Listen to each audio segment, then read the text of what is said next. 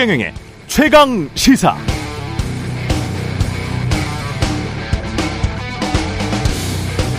김정일이 김 총재를 제일 좋아한다고 하던데 나를 설득해 보라. 1997년 대통령 선거 방송 토론회에서 한 언론인이 당시 김대중 후보에게 질문한 내용입니다. 거의 반협박조 사상 검증하겠다는 말이죠. 노무현 전 대통령도 비슷한 의심을 받았습니다. 문재인 대통령도 공산주의자라고 비난받았고 최근에는 김일성주의자라는 비난도 받고 있죠. 궁금해집니다. 이 전직 대통령들이 모두 다 북을 추종하는 종북 좌파 공산주의 또는 김일성주의자였다면 왜 자신들의 집권 기간 동안 한국을 북한에 갖다 바치지 않았을까요? 한국의 많은 유권자들은 왜 김일성주의자라는 문재인을 임기 말까지 지지한 것일까요? 왜 임기 말 문재인 지지율보다 임기 초 윤석열 지지율이 낮은 것일까요? 국민들이 쇠뇌되어 있는 겁니까? 국민들 상당수가 김일성주의자들일까요? 엄중한 조사가 필요해 보이죠?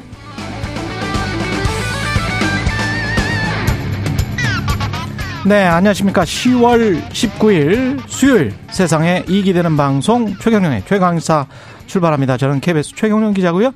최경령의 최강시사 유튜브에 검색하시면 실시간 방송 보실 수 있습니다. 문자 자면은 짧은 문자 50원 기본자 100원이 드는 샵9730 또는 유튜브 무료 콩 어플 많은 이용 부탁드리고요.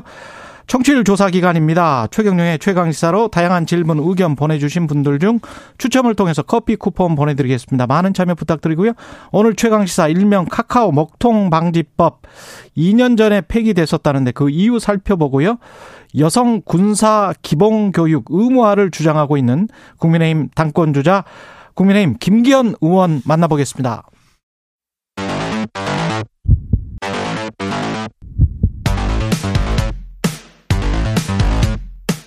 오늘 아침 가장 뜨거운 뉴스 뉴스 언박싱 자 뉴스 언박싱 시작하겠습니다. 민동기 기자 김민하 평론가 나와 있습니다. 안녕하십니까? 안녕하세요. 북한이 또 쐈습니까? 뭘? 어젯밤에 강원도 장전 일대하고요. 그리고 황해도 장상곶 일대에서 동해 서해상으로 250여 발의 포병 사격을 했습니다. 지난 14일에도 방사포 한 560발을 동서해로 쐈거든요. 계속해서 무력 시위를 반복을 하고 있는데요. 합참이 밝힌 내용을 보면 북한이 쏜 포탄은 9.19 남북 군사합의에 따른 해상 완충구역에 떨어졌습니다. 그래서 지난 14일에 이어서 이번에도 역시 9.19 군사합의를 위반했다는 게 합참의 설명인데 다행인 다행이죠. 이 다행인 것은 이번에 포탄이 떨어진 동서해상 지점이 이 9.19 군사합의에 따른 북방 한계성 북쪽 해상 완충 구역에 떨어졌다라고 하거든요. 그러니까 우리 영해에서 관측된 낙타는 없다는 게 우리 영해는 아니다. 그렇습니다. 네. 합참의 설명입니다.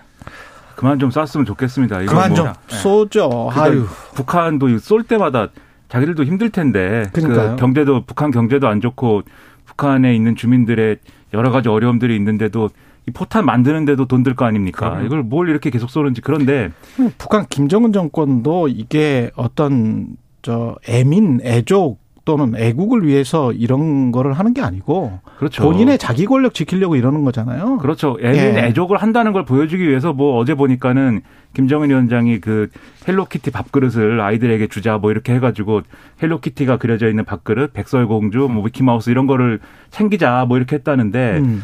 그게 중요한 게 아니고 이 포를 쏘지 말아야 되거든요. 근데 포를 자꾸 쏩니다. 근데 이 대놓고 완충 지역에다 쏘고 있는 거잖아요, 지금. 이건 9.19 군사합의 우리는 신경 안 쓴다 이 얘기거든요. 그렇죠. 그러니까 우리가 남한 정부가 어 9.19 군사합의 핵실험하면 파기할 수 있다.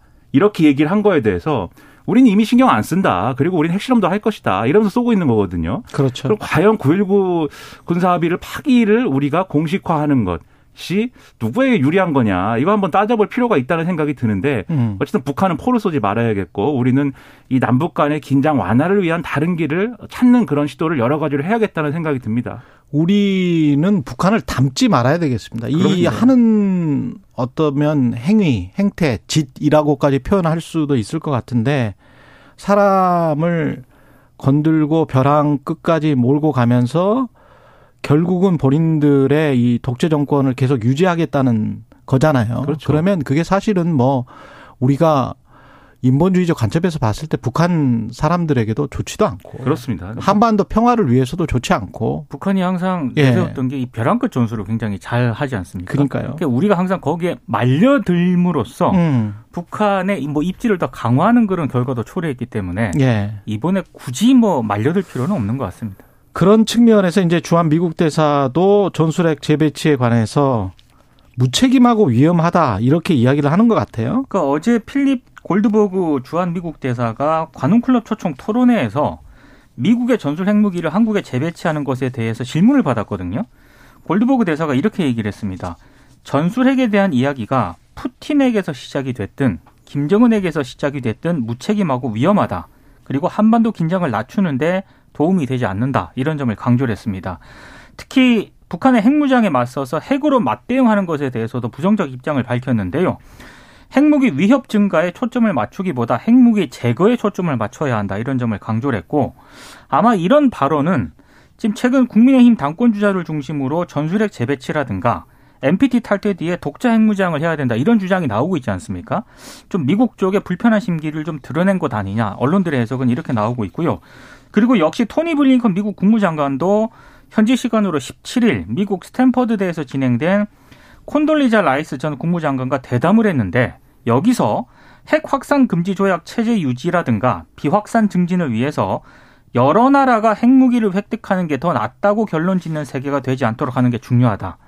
상당히 양쪽에서 이렇게 좀 비슷한 어떤 발언들이 나와서 주목을 국무장관이면 끌었습니다. 외교부 장관이고 우리로 그렇습니다. 치면 네. 주한 미국 대사라고 하면은 사실상 그 말의 상징성은 그 나라에 있는 그 나라의 대표거든요. 그렇죠. 예. 기조라고 주재국의- 봐야겠죠. 예. 그러니까 미국 입장은 거의 상식적인 얘기라는 겁니다. 자기들 입장에서는 네. 핵은 비확산인 것이고 그 차원에서도 한국의 전술핵 재배치는 무리고 여러모로 이제 이 자신들은 전혀 뭐 동의할 생각도 없다 이제 보여주는 건데 그런 점에서 이제 우리 정치가 막 앞서 나가면서 전술핵 재배치라든가 자체 핵무장이라든가 이렇게 얘기를 하고 있는 게 비현실적이다라는 게 여기서 드러나는 거죠. 근데 저는 더욱더 이제 주목을 한 게 뭐냐면 우리 KBS 보도에 의하면은 어제 보도된 걸 보면은 예. 미 국방부 대변인이 뭐라고 했냐면 이걸 물어본 거예요. 그래서 전술핵 재배치가 안 되면 그 기- 기존에 이제 국내 언론이 보도한 그리고 예, 일부 이제 여권에서도 대통령실에서도 언급한 바 있는 확장 억제를 더 강화해 가지고 위 전략 자산의 상시 배치라든가 순환 배치라든가 이런 거를 해줄 용의가 있느냐라는 취- 취지로 예. 질문을 했는데 미 국방부는 여기에 대해서도 선을 좀 긋고 있거든요. 그것도 상시 배치도. 그렇죠. 그것도 뭐 어, 쉽게 할 수 있는 일은 아니다라는 취지인데 어. 결국 이 전술핵 재배치라든가 이런 센 카드를 뭔가 꺼내서 뭔가 우리가 군사적으로 뭔가 보여줘야 된다라고 시작을 했지만 그 최소한의 어떤 뭐 지금보다 진전된 얘기도 이끌어내기는 어렵다. 이핵 배치가 아니 이 전술핵 재배치가 아니더라도 그걸 지금 보여주는 상황이어서 괜히 이러면은 먼저 우리가 전술핵 재배치라든가 이걸 꺼낸 상황이 우스워지는 거 아닙니까? 미국은 그 이하의 어떤 이 저 가벼운 카드도 꺼낼 생각이 없는데 근데 전문가들은 이런 상황을 이미 알고 있었던 것이고 사실은 어떻게 보면 이런 말들을 했던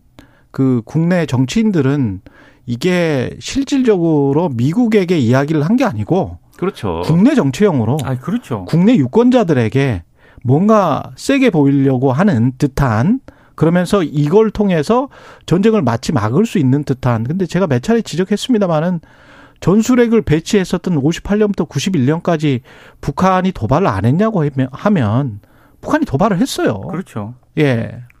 그러니까 이런 비현실적인 주장으로 안보 불안을 강화하는 것보다는 예. 실질적으로 그러면 만약에 어이 핵 핵 균형을 이뤄야 된다라는 그러한 믿음은 어디서부터 시작이 되냐면 이 미국의 해구산이 만약에 북한이 어떤 어, 핵미사일 발사나 이런 거를 했을 때 해구산이 작동 안 할 것이다라는 불안에서부터 시작을 하는 거거든요. 왜냐하면 북한으로부터 핵 보복을 당할 것을 감수하고서라도 미국이 과연 우리를 지켜주겠느냐 이제 여기서부터 시작을 하는 건데 그렇죠. 오히려 그러면 한미 동맹에 대한 어떤 강화라든가 이런 거에 대해서 오히려 불안하다라는 걸 보수 정치가 드러내고 있는 거 아닙니까? 미국을 믿지 못하겠다는 거잖아요. 그렇죠. 차라리 한미 동맹을 강화하고 지금 뭐 전략 자산의 상시 배치는 아니더라도 군 이 군사 훈련할 때 좀 더 강한 전투기를 보내줄 수 있다 뭐 이런 거는 보이거든요. F-35B가 왔다는 거잖아요. 예. 그런 것들을 보면은 이런 불안을 없애기 위해서 한미동맹을 강화하고 뭐 이런 쪽으로 주장을 한다면 그것은 어쨌든 정책적으로 우리가 잘 논의해 볼 수 있는 대목이겠죠. 근데 그 이상이 지금 이런 좀 극단적인 주장을 계속 꺼내는 것은 미국의 입장도 이런데 미국도 얼마나 곤란하겠습니다. 자꾸 이런 얘기하면 상당히 좀 자제를 해야 됩니다. 합니다. 왜냐하면 국민의힘의 주요 당권 주자들이 계속해서 이런 발언을 쏟아낸 그런 상황인데 예. 예, 주한 미국 대사가 공개적인 장소에서 그거 아니다라고 한 거나 마찬가지이기 거의 때문에 면박 주다시피 한 거예요. 이게. 사실상의 그 발언을 좀 자제해 달라는 어떤 그런 당부가 있는 게 아닌가 뭐 그런 생각도 들더라고요. 어제 윤상현 국민의힘 의원 외통위 위원장도 했었었잖아요. 국회에서. 근데 그 현실 아주 현실적인 이야기를 하더라고요. 만약에 어떤 배치가 된다고 하더라도 자기 생각에는 본인 생각에는 괌 정도가 최대한 가지고 오는 것이다. 그러니까 한반도에 배치를 하는 거는 그리고 이제 지상에 배치를 하는 거는 그게 바로 이제 타격 지점이 된다는 거예요. 그렇죠. 예. 그렇기 때문에 지상은 거의 생각할 수가 없고 그렇게 생각해 본다면 괌 정도가 미군 기지가 있는 괌 정도가 최대한 끌고 오는 거다. 그런 이야기를 했었습니다. 국민의힘 안에서도 그런 내용들이 나오고 있습니다. 검찰이 서해 피격 사건 관련해서 구속영장을 청구했습니다. 서욱정 국방부 장관, 김홍희 전 해양경찰청장에 대해서 구속영장 청구했네요. 이 감사원이 검찰에 수사 요청한 지 나흘 만에 음. 예, 구속영장을 전격 청구했는데요. 특히 어제 서울중앙지검이 감사를 받고 있었거든요. 그런 상황에서 영장 청구라는 좀 이례적인 어떤 그런 방식을 택해서 언론들도 이 부분을 좀 주목을 하고 있는데요. 일단 검찰의 설명은 조사 내용이라든가 혐의 소명 정도, 사안의 중대성, 증거인멸 가능성 등을 우려해서 구속영장을 청구했다. 뭐 이렇게 일단 밝히고는 있습니다. 근데 그럼에도 불구하고 몇 가지 좀 어, 의문이 좀 제기가 되고 있는 것 중에 하나가 일단 감사원이 정부 내부 문건이라든가 핵심 증거를 모두 확보한 그런 상황이고 그리고 지난 7월부터 검찰이 공개 수사에 들어가지 않았습니까? 그리고 이 전 정권 장관급 인사들이거든요. 이번에 구속영장이 청구된 사람들이 장관급 인사들이 과연 도주할 가능성이 있는가 이런 부분들에 대한 의문이 있기 때문에 어, 지금 구속영장 발부가 상당히 좀 이례적이고 뭔가 검찰이 급한 것 아니냐 이런 해석도 나오고 있는 상황입니다.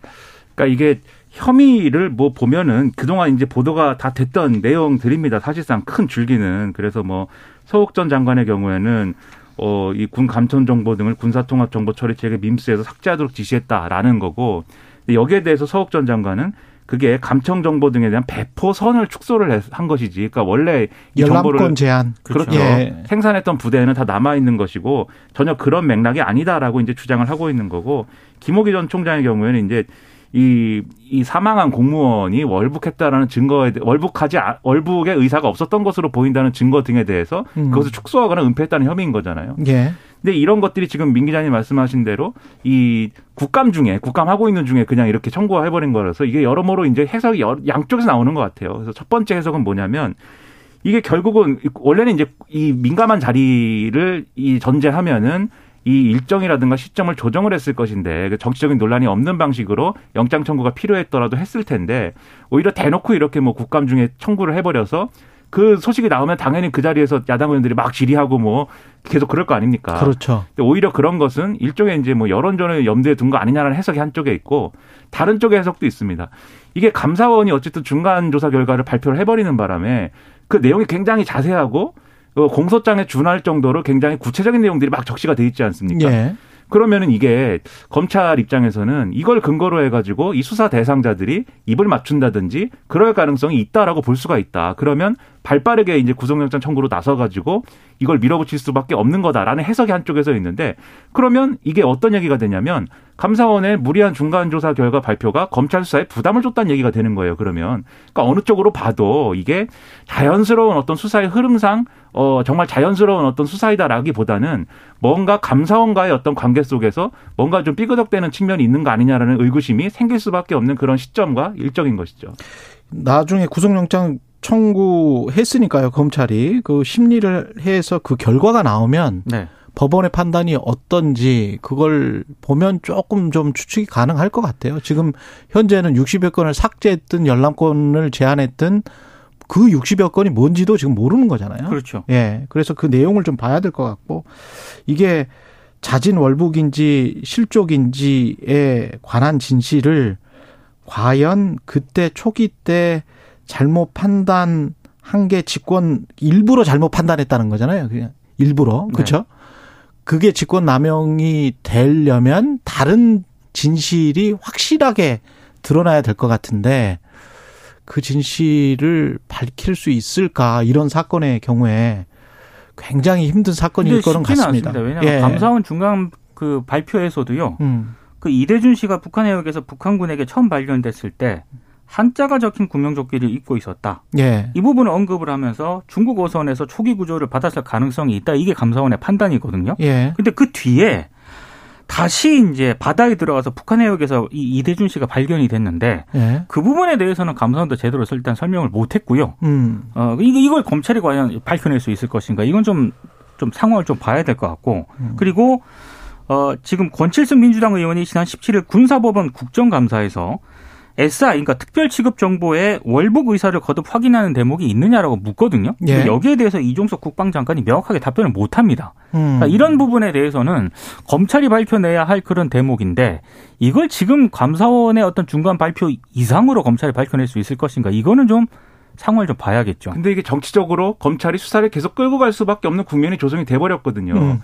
그래서 만약에 구속영장이 나오면은 그러면 소위 말하는 언론이 말하는 윗선 수사로 이제 이어가는 그렇죠. 그림이 그렇게 되겠죠. 되면 또 그렇게 되겠죠. 그렇죠. 그래서 예. 전직 국정원장들에 대해서도 수사 좀 더 한 다음에 막 구속영장 청구하고 이럴 것이고 음. 그리고 당시 청와대 인사들에 대해서 이제 수사를 할 것이고 뭐 최종적으로는 문재인 전 대통령까지도 수사의 손길이 가는 거 아니냐 뭐 이런 해석도 있는데 그거에 대해서는 좀 의견이 갈리는 것 같더라고요. 그래서 그런 상황이 될 것이냐 아니면 만약에 영장 기각되면은 지금 말씀드린 대로 그러면 윗선 수사로 가는 징검다리의 중요한 고리 중에 하나가 무너지는 것이기 때문에 그런 해석들이 나올 것이기 때문에 그럼 또 검찰 수사의 부담이 커지는 상황이어서 예. 사실 굉장히 중요한 기로에 지금 서 있다라고 봐야 되겠습니다. 국정감사 어제 행안위 그리고 법사위 열렸는데 이재명, 김건희 이 두 단어가 꽤 많이 나온 것 같습니다. 그러니까 이게 사실 그 별 내용은 없고요. 네. 여야 의원들 사이에 공방만 있었습니다. 한마디로 네.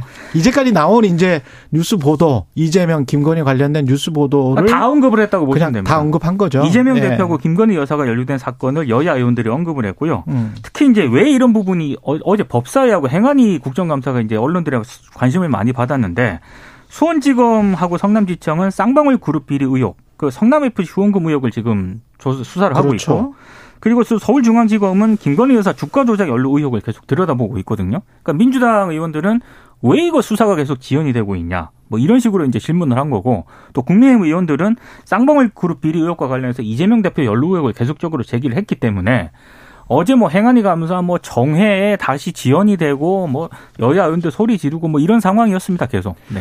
그러니까 이 자리가 앞서 좀 말씀드렸는데 국정감사 자, 이 국정감사 일정 중에서도 서울고검, 수원고검, 뭐 서울중앙지검 뭐 등등이 다 나오는 그런 일정이고 예. 거기다 행안에 있는 경찰에 더해가지고 그렇죠. 지금 경기도까지 다 나와가지고 얘기를 하는 그런 날이었던 거 아닙니까? 굉장히 중요한 날이었는데 당연히 이런 날에 구속영장 청구하고 이러면 다 얘기하죠. 그리고 여기에 더해가지고 지금 쭉 말씀하셨듯이 이재명 대표 얘기를 계속 하는 겁니다. 최근에 이제 쌍방울 그룹과 관련된 여러 가지 사안들이 보도가 됐잖아요. 그래서 뭐 쌍방울 그룹의 뭐 임직원들이 뭐 이걸 돈을 뭐 북한으로 이제 밀반입하고 뭐 이런 과정에 대해서 이 사 건의 규모가 상당히 커지고 있는데 예. 그런 것들에 대해서 당연히 그 여당 의원들이 막 질문을 하고 뭐 그런 자리가 될 것이고 거기에 대해서 이제 야당 의원들도 뭔가 대응을 해야 되는 그런 상황이니 김건희 여사와 관련된 의혹들을 다시 리바이벌하면서 왜 수사가 안 되냐 도이치모터스 사건 왜 지지부진하냐 그리고 이제 이 윤석열 대통령의 장모의 공은 공흥지구 사건 이런 거에 수사 안 하냐 음. 이런 구도가 되는 거거든요. 근데 이 구도가 처음 보는 구도가 아니고 계속 보고 있습니다 우리가. 저는 사건 하나 하나에 좀 집중을 해서 이게 왜 안 되는지 디테일하게 얘기했으면 좋겠는데. 그렇죠. 여론전처럼 음. 뭐 이게 그냥 여론전 했던 거예요 국감에서. 어제 이제 네. 그 국감 장화 자세하게 보신 분들은 소리 지른 거밖에 기억이 안 난다. 그러니까 새로운 팩트는 지금 안 나온 거잖아요. 네, 그죠? 그렇습니다. 네. 뉴스 화면 뉴스 화면에 쓸 화면만 여러 가지가 늘어나고 있는 거거든요, 지금. 그러니까 이게 국정감사에서 이렇게까지 할 일인가? 오죽하면 김동연 지사가 네. 저는 이재명이 아니고 김동연입니다. 이렇게 네. 했겠습니까? 그런 얘기까지 했었죠. 혼란스럽습니다, 이게. 그 카카오 관련해서 계속 그 후속 보도가 나오고 있습니다. 카카오 먹통 사태 관련. 그 저는 어제 밤까지 다음 메일이 안 되다가요. 오늘 새벽에 됐어요? 오늘 새벽에 약간 됐는데 그것도 완전히 완전히 된건 아닙니다. 아 완전히 된 것도 아니에요? 그렇습니다. 네. 그리고 카카이페이도 역시 기능이 복구가 되긴 했는데 기능이 완전히 복구가 안 된 그런 상황이고요. 피해자 모임이라든가 이런 중 카페 같은 걸 개설해가지고 집단 소송도 준비를 하고 있다라고 하거든요. 예. 그러니까 이 문제가 완전히 아직 진화가 된 건 아닙니다.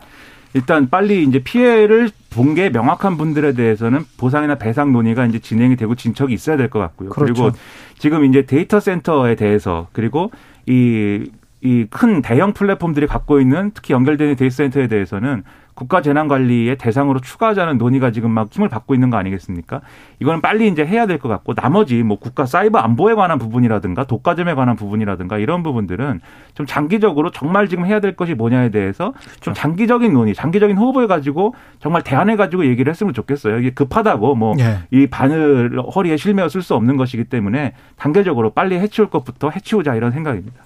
근데 본인들이 분명히 피해를 봤을 건데 봤는데 그걸 어떻게 증명을 카카오에게 해야 될 거 아니에요? 그렇죠. 그러면 이게 이제 굉장히 민사적인 일이기 때문에 네. 그렇죠.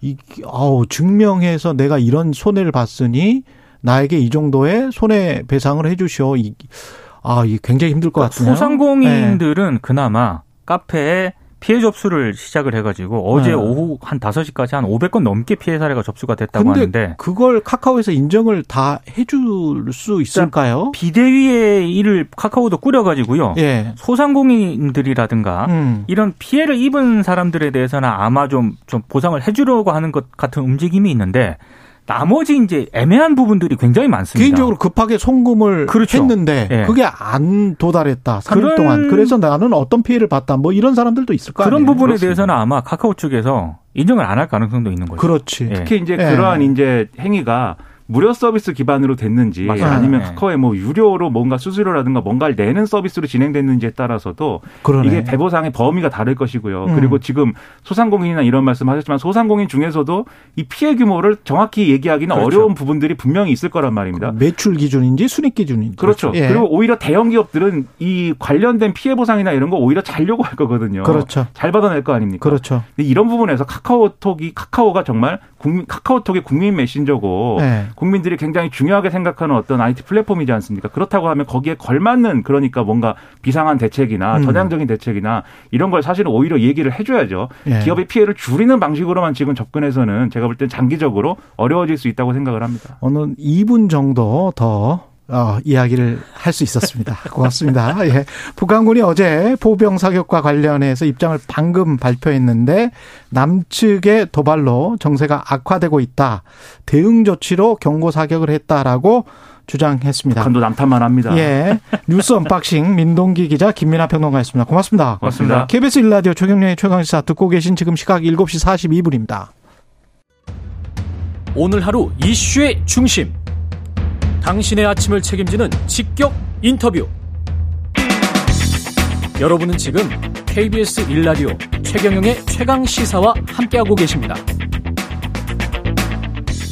네, 이번에 불거진 카카오 먹통 사태로 2년 전 불발됐던 법안에 관심이 쏠리고 있습니다. 그 법안이 있었다면 카카오 먹통 사태를 막을 수 있었을 텐데 그래서 불리우는 법안 이름이 카카오톡 먹통 방지법인데 원래 법 이름은 그게 아니었겠죠. 예.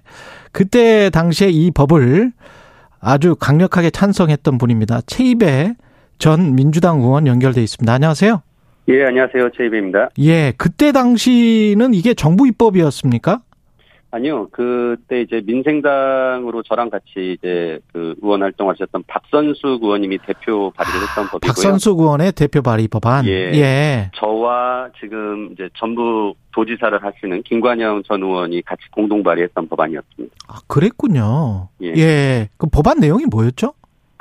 어, 이게 이제 민간 데이터 센터를 국가 재난 관리 시설로 지정하자는 건데요. 예. 이제 말씀대로 민간 데이터 센터니까 당연히 민간 기업이 운영하는 거죠. 지금의 카카오나 뭐 네이버 같이 이제 큰 그 IT 기업들이 이제 데이터 센터를 운영하고 있고 예. 이 데이터 센터를 국가 재난 관리 시설로 지정해 가지고 재난에 대비하는 계획을 세우자. 그래서 어 예를 들어서 뭐 화재가 발생했을 경우에 그러면은 그 화재에 대한 예방을 어떻게 할 것이며 그 이후에 수습과 복구를 어떻게 할 것인지에 대한 계획을 수립하고 시행하자라는 것이죠.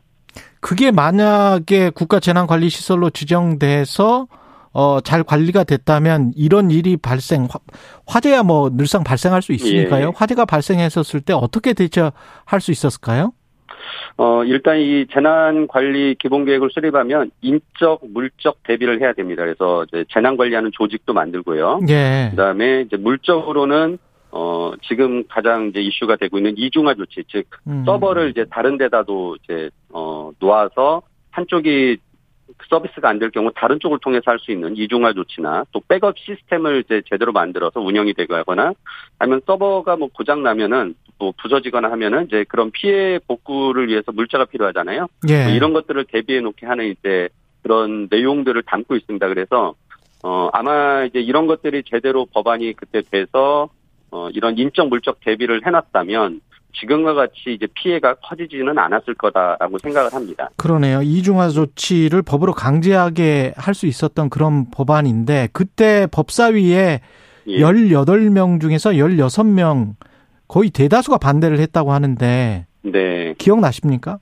예, 기억이 납니다. 저도 회의록을 다시 봤고요. 예. 네, 왜, 그 내용들을 한번 살펴봤습니다. 왜 반대를 하신 거죠? 반대한 의원들은? 어, 이게 이제, 그, 법이 아까 전에, 어, 카카오통, 목통 방지법인데, 본 명칭은 이제 방송통신 발전 기본법입니다. 그리고 예.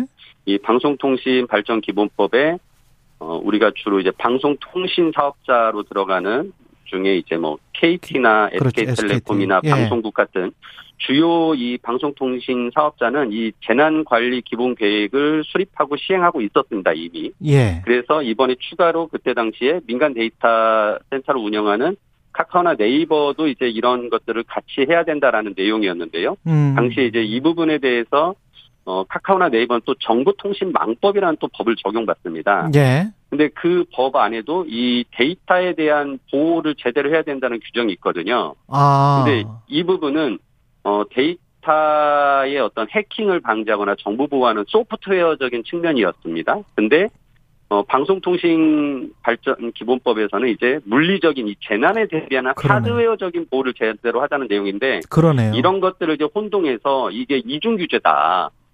어, 아. 이미 정보통신망법에서 이런 보호 규제가 있는데 예. 왜 이걸 또 또 새로 만드냐 이러면서 이제 반대를 했던 논리가 있었고요. 예. 이제 또 하나는 이게 말씀대로 이게 민간 사업자다 보니까 왜 민간 사업자한테까지 이렇게 국가 재난 관리에 대한 의무를 부과하냐. 이거는 음. 민간에 대한 너무 규제가 강하게 된다라면서 반대하시고 음. 또 이제 어떤 분은 그냥 그런 법률적인 논리도 없이 아, 왜 20대 국회 마지막 그때 법사위였는데요. 예. 뭐 이렇게 이걸 법안을 땡 처리하듯이 처리하냐. 어? 더 논의하자. 뭐 이러면서 이제 반대하신 분들 있고. 그래서 그런 이유로 이제 반대를 했는데 제가 말씀드렸다시피 이런 반대들 때문에 결국은 어, 기업이 이제 부담을 줄여준다는 취지죠. 크게 보면은요. 그렇죠. 예. 어, 결국 기업이 부담을 더는 바람에 어, 국민들이 큰 부담을 지게 된 상황을 초래한 거죠. 규제 혁신이라고 말은 하지만 사실은 기업에게 로비를 받았을 가능성 또는 기업과 기업의 논리를 그대로 그냥 받아서 국회가 그렇게 운영될 가능성 그때는 어떻게 느끼셨습니까?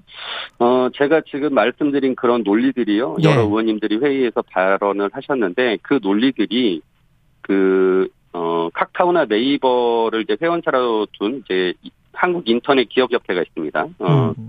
그런 협회가 찾아와서 내놓은 논리였거든요. 예. 어, 그러니까 이제 어떻게 보면은 기업들이 이제 직접 로비하기보다는 이제 이런 협회들을 통해 가지고 자신들의 이제 그 논리를 만들어서 이제 전파를 했는데 말씀대로 그런 논리들이 지금 와서 보면은 통하지 않는 논리였다라는 거고요. 음. 만일 이중 규제여서 규제를 이미 제대로 하고 있었다면 이번 같은 사태가 안 났어야 되는 거잖아요. 그렇죠. 그러니까 그때 그런 논리들 기업이 가져온 논리들이 틀렸다라는 걸 지금 증명하고 있는 거고 예. 이제 또 하나는 이제 당시에 그 부산에 데이터 센터를 짓기로 한 이제 외국계 IT 기업이 있었습니다. 그래서 이게 이제 그 기업 입장에서는 어 이중화하면은 서버를 여러 군데 두니까 돈이 많이 투자되잖아요. 예. 그러니까 이제 기업 부담되니까 이제 그런 거에 대해서 당연히 법안에 대해서 반대하고 이런 것들이 이제 그 어떻게 보면 지역구 의원들 입장에서는 어, 새로운 외국계 기업 투자를 받는 건데 장애물이 된다 이러면서 이제 반대하는 논리도 있었던 거죠. 이게 지금은 21대 국회에서 거- 관련해서 이제 법안을 재추진할 것 같은데요. 이제라도 네. 추진돼서 다행이긴 하죠. 혹시 그럼요. 예. 보완돼야 될 거나 뭐 이런 게 있다고 보세요? 어, 이미 제가 언론 통해서 그 법안 내용들을 봤는데요. 예. 어, 그 20대 국회에서 논의하는 거에다가 조금 더 그 또 발전된 내용들이 있더라고요. 그래서 예. 어, 일단은 뭐 가장 급하게 어, 빨리 통과되는 게 더 저는 중요하다고 생각이 통과되는 들고요. 게 중요하다. 예. 예. 그러니까 이게 정부가 예전에 그 2018년도에 KT 아현동의 그 통신구에서 화재 내가지고 우리 국민들이 크게 손해 그 피해를 입지 않았습니까? 예. 그때 이제 그 IT 기업들에게 이런 것들에 대한 조치를 하라고 권고를 했었어요. 음. 어, 그러니까 이미 그런 내용들이 충분히 있다라는 거죠. 어, 그래서 어, 이번에 법안 내용에 그런 부분들이 좀 들어가 있는 것 같아서 저는 어, 신속하게 통과되는 게 가장 중요하다는 생각을 합니다. 시간이 한 2분밖에 안 남았는데 카카오 네. 지배구조 관련해서도 좀 문제가 많이 제기되잖아요. 네, 네. 예, 그 전에 시민단체에서도 이런 문제 제기를 많이 하셨던 의원님이기 그랬죠. 때문에 예, 예. 관련해서 이게 뭐가 문제인지 좀 지적해 주십시오.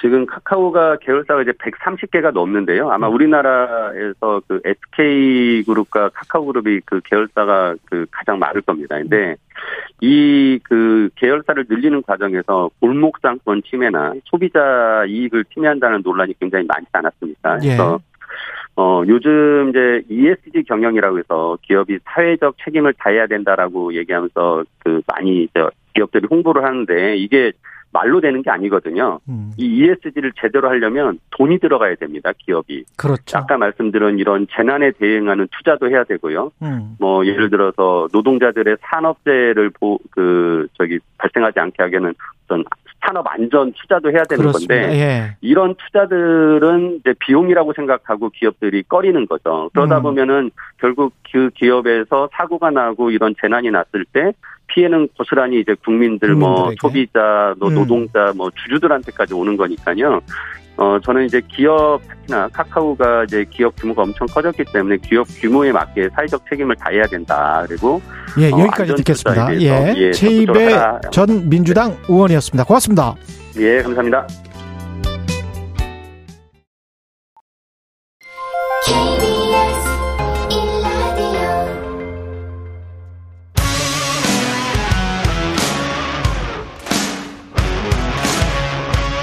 오늘 하루 이슈의 중심 최경영의 최강 시사.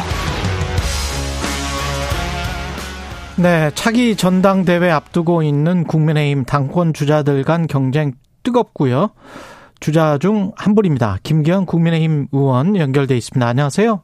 네, 반갑습니다. 김기현입니다. 예, 국민의힘 당권 이야기하기 전에 감사원이 어제 검찰에 수사 요청한 지 나흘 만에 에, 검찰이 구속영장을 청구를 했습니다. 서욱 전 국방부 장관, 김홍희 전 해양경찰청장. 법원이 어떻게 판단할지 궁금하네요.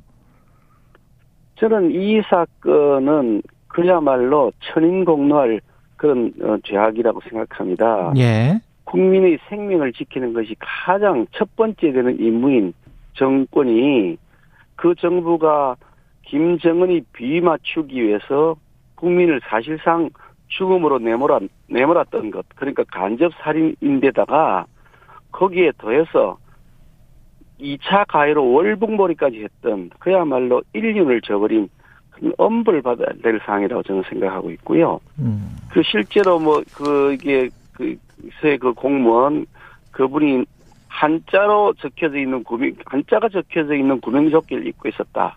그리고 팔에 붕대를 메고 있었다. 이런 첩보 보고가 확인됐다는 거 아닙니까? 예. 그렇다 그러면 이게 본인이 스스로 뭐 저기 탈북하기 위해서 뛰어내린 것이 아니라 표류해서 실족한 것이다. 포- 실족해서 표류한 것이라는 것이 확인되는 상황인데 그거를 무시하고 사- 구출해 달라라는 요청조차 북한에 한 번도 하지도 않고 거기다가 월북몰이까지 했다. 이거 어떻게 용납이 되겠습니까? 그 과정에 국방부 장관이 특히 다른 사람도 아닌 국방부 장관이 그 범죄에 공모를 했다 그러면 이거 뭐 말이 안 되는 거 아니겠습니까? 또 해경청장도 마찬가지 똑같은 가장 최일선에서 국민을 지켜야 될 책임 있는 사람들이 나는 못 본 것을 하겠다. 알아서 해라. 만약 이렇게 했다 그러면 그거 지금 언론에 보도된 내용들이 그런 내용들입니다. 그게 사실이다 그러면 이거는 전 천벌을 받아 마땅한 사안입니다. 그 시나리오가 그러면 어떻게 되나요? 지금 저 추정하시는 것들을 다 묶어 보면 이분이 실족에서 떨어졌는데 중국 어선에 어떻게 구출이 됐다가 중국 어선에서 구명복을 입고 그 다음에 다시 어떻게 바다로 빠져서 그랬다가 북으로 갔다가 북한군에게 사살을 당했다는 그 수많은 너무나 많은 수많은 점선들이 있기 때문에 추정이나 전제들이 있기 때문에 제가 사건의 진실이 뭔지를 잘 파악을 못해서 의원님이 생각하는 사건의 진실은 뭡니까 여기서? 제가 사건의 진실을 뭐 믿어서 사건의 진실이 생기는 건 아니잖아요. 수사를 하는 사람들이 예. 증거를 통해서 사실을 확정하는 것이지 자신의 그런 어떤 뭐 신조에 따라서 사실을 확정할 수는 없는 거잖아요. 아니 그러니까 북한 저기 중국 어선이 예 옆에 중국 어선이 있- 있었는데 중국 어선에서 구출됐다면 어떻게 다시 바다로 떨어지는지 그 과정이 잘 그- 그걸 그거는 이제 수사를 통해서 확인할 수 있는 데까지 하겠지만 예. 그거는 그 당시에 사실 수사를 했어야죠. 중국 어선이 어디 있었는지 그 당시에 다 파악이 됐을 테니까.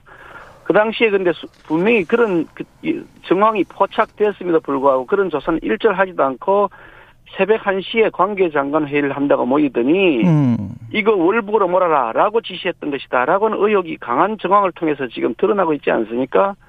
그러니 도대체 어떻게 무슨 짓을 했느냐 그건 이제 더 밝혀져야 되겠지만 지금 네. 밝혀진 사실만 하더라도 천벌받을 사안이라는 겁니다. 구속은 확실히 대리다. 대리 될 것이다. 법원에서 그렇게 판단할 것이다. 그렇게 생각하시는 거고요.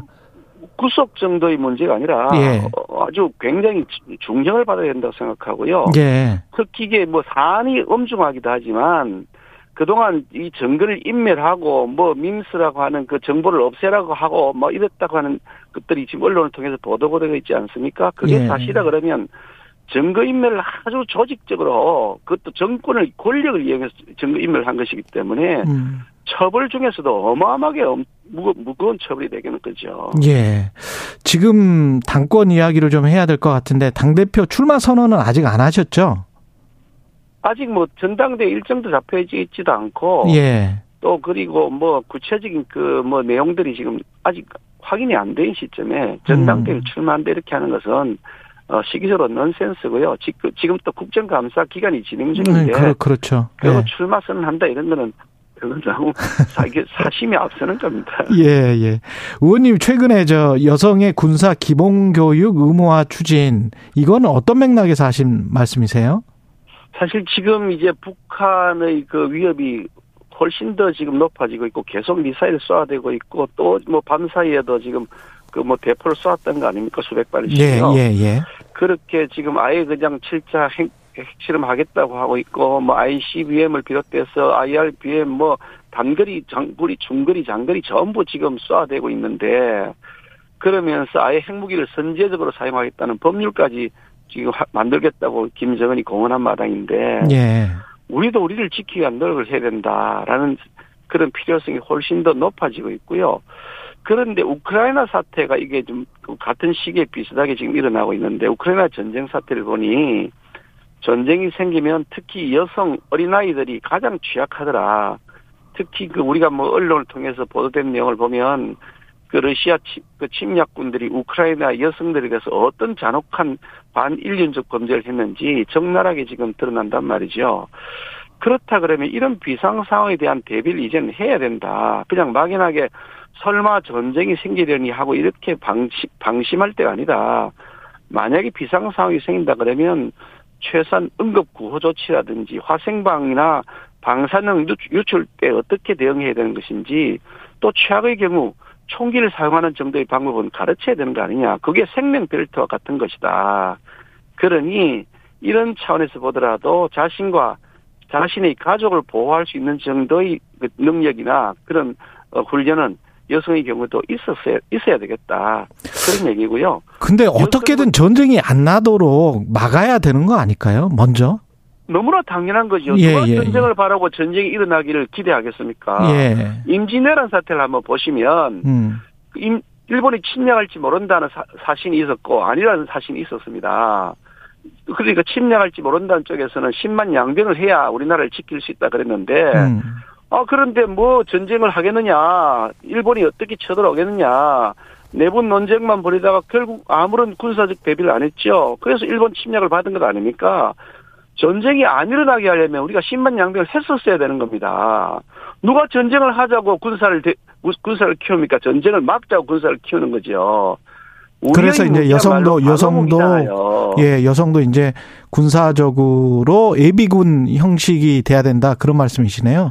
그러니까 유사시에 자신과 자신의 가족 그리고 자기 지역을 보호할 수 있도록 하는 활동을 해야 된다고 하는 것이고요. 예. 우크라이나 사태에서 바로 그렇게 지금 그 보고 있지 않습니까? 지금 그래서 여성들을 훈련을 시키고 있는 사진도 보시지 않습니까? 우크라이나 사태 때 보면은 국회의원들도 한 100여 명 진짜 스스로 총을 가지고 나가더라고요 전쟁터에.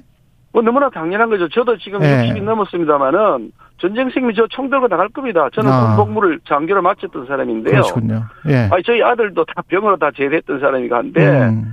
저는 아, 그 전쟁생이면 저부터 총 들고 나갈 겁니다. 예. 근데 윤상현 같은 당의 윤상현 의원은 사회적 합의나 공감대가 없는 비현실적 제안이다. 병역 문제에 대한 사회적 갈등만 증폭시킬 뿐이다. 이렇게 비판을 했습니다.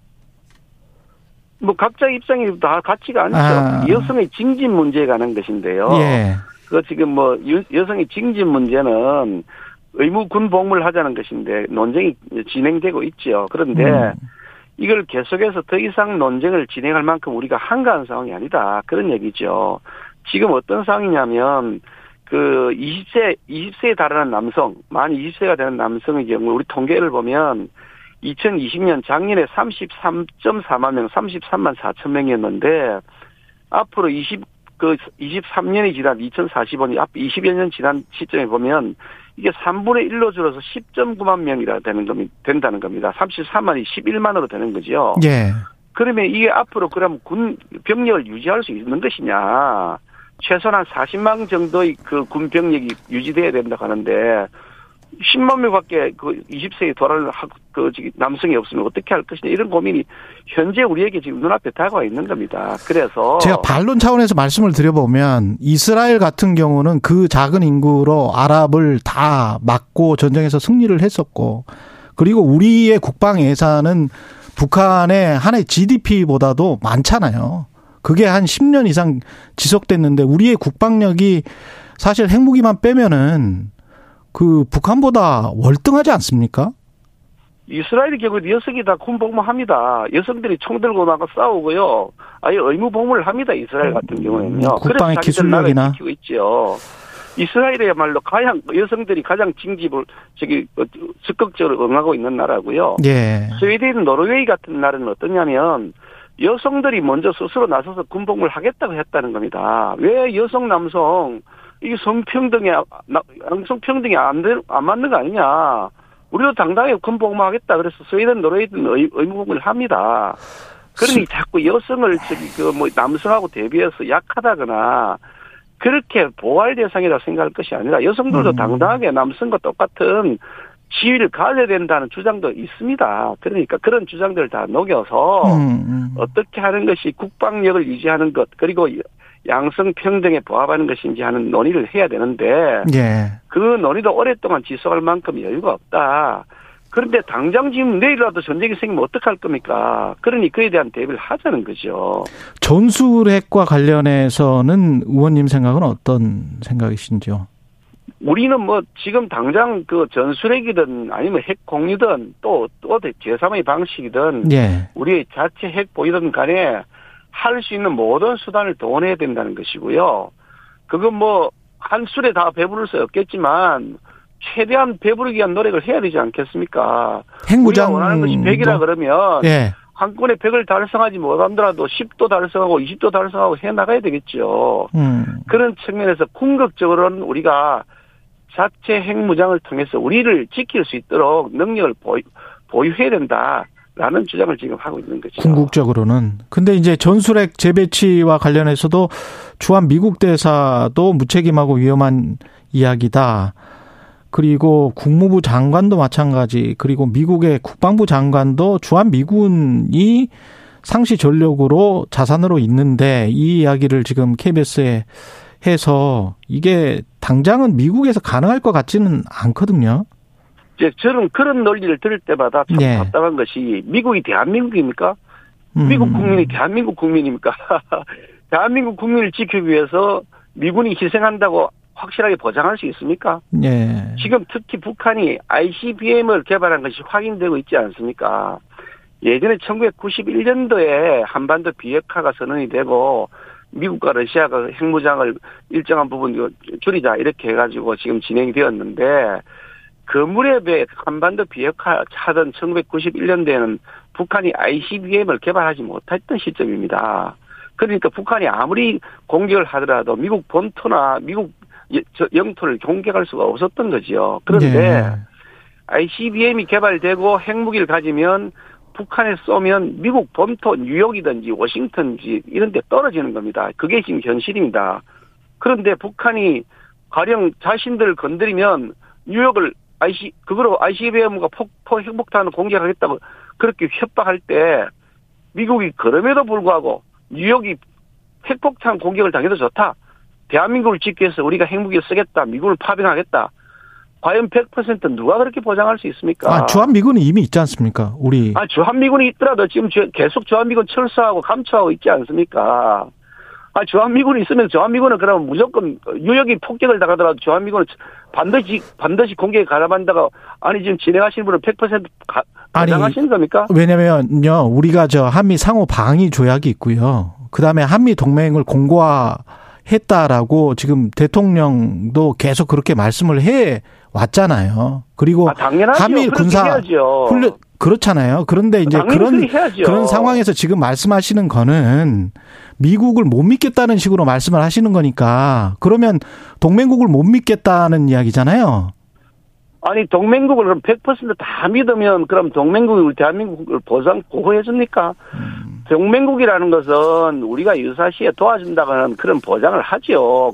조약도 맺어져 있고 한미 예, 방어조약도 예. 맺어져 있죠. 예. 아 그러면 우리 군대도 있을 필요도 없지. 한미 방어조약에 미국이 다 지켜주겠죠.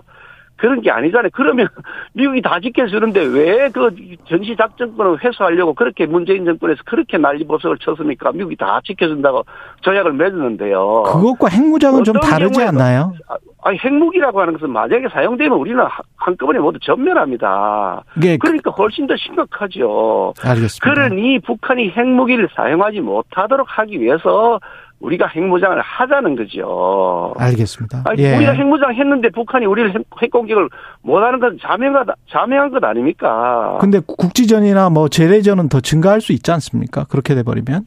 어떻게 제, 그렇게 제, 서- 얘기하시죠? 예, 저는 국- 국제 정치 한다고 말씀하시는지 국제 정치학. 이론에 안정 불안정의 이론이 있거든요. 그래서 핵무장을 할 경우에 국지전이나 재래전은 핵을 믿고 국지전이나 재래전은 증가할 수 있다 이런 이론도 있습니다. 그런 정말 터무니 아니 그렇게 터무니 없습니까? 그야말로 아. 방금 그렇게 말씀하시면 한미 방어조약은 그럼 왜 만들었습니까? 이, 이론이라는 거죠. 한미 예. 방어조약으로 미국이 지켜주신 준다면서 100%요. 예, 예. 그러면 국지전도 다 지켜주겠죠. 음, 중간에 아니, 그러면 그 앞뒤가 가다가 그런 아닙니까? 아 아니 그러면 NPT 조약을 탈퇴해서 우리가 미국으로부터 경제 제재나 모든 것을 받게 되면 그러면 어떻게 되는 거죠? 아, 누가 지금 경제 제재를 받자? 만약에 핵, 핵, 핵무장을 하게 되면 NPT 조약도 다 탈퇴를 해야 되는데 아니 그게 벌써요. 참 예? NPT 조약에도 국가 비상 상황이 생기면 탈퇴할 수 있는 조항이 10조에 있습니다. 그러니까 NPT 조 협약을 위반하는 것이 아니고 조약을 탈퇴하자고요. 권리 행사인데 예. 다만 그런 권리, 그 권리 행사도 음. 여전히 그 전 세계 강대국에서 우리가 사실상 제약당하고 있지 않습니까? 핵 경제적 보복을 받겠죠. 그러니 우리의 주장을 관철시키기 위한 노력을 시작을 해야 된다. 어떻게 한꺼번에 100%를 달성할 거냐고 제가 말씀드렸잖아요. 경제적 보복을 받더라도 백을 요구하기 시작해서 10개, 20개씩 얻어나가야 되는 거지요. 우리 안전보장에 대한 문제하고 경제 제재를 우리가 당하지 않는 문제를요. 알겠습니다. 아니 시작해보지도 안 하고 안, 한- 안 한다고요? 임자 해봤어라고 하는 것이 정지현 회장의 그 논리 아닙니까? 해보지도 안 하고 포기하자고요? 아니 그 무슨 그런 회계망측한 논리가 있습니까? 알겠습니다. 의원님 고정하시고요. 아니 그 말이 안 되는 말씀을 하시잖아요 지금 참나. 당권 아니 우리나라를 예. 지키자겠다는데 예. 아니 다른 나라 믿고 우리나라를 그냥 놔두자 그러면 말이 되겠어요. 아니, 제가 그런. 뜻으로 하, 하는 말씀은 아니고 합리적으로 그 수준이나 정도나 이런 것들이 조정이 돼야 될 텐데 아, 물론 그게 조정해야죠. 누가 조정하지 않고 우리 할 수 있는 방법이 있습니까? 우리가. 그게 상당히 이제 저 위에 상당히 어 저 위에 극단적인 상황까지 계속 이, 이- 그 생각을 하고 말씀하시는 거니까 그 자, 잠깐만요. 그 당권 이야기 하다가 좀 딴 길로 샜는데 한 2분밖에 안 남아서 유승민, 안철수, 나경원, 권영세 뭐 이렇게 나오고 있잖아요. 그 관련해서 이제 이름이 나오고 있다는 이야기입니다. 근데 김기현 의원님의 상대적인 강점 그리고 당선 가능성 뭐 이런 것들은 어떻게 생각하세요? 다른 분들의 어떤 약점이랄지 이런 것들도 있을 수 있을 것 같고요. 뭐 시합에 많이 출전했다고 해가지고 예. 좋은 선수가 아니라 이겨야 좋은 선수죠. 예. 시합에 많이 출전하면 이름 많이 알려져 있겠지만 시합에 많이 출전했는데 늘 지더라, 패하더라 그런 선수보다는 출전 횟수는 적지만 시합에 나가면 이기더라 그런 선수가 더 아주 평가받는 좋은 선수 아니겠습니까? 아, 음. 단단한 체급을 갖추고 야무지게 내실을 달린 사람 바로 그게 김기현이다. 특히 문재인 정권, 민주당 정권에 의해서 선거 공작 그런 탄압을 받았음에도 불구하고 그 탄압을 잘 정정당당히 이겨낸 사람.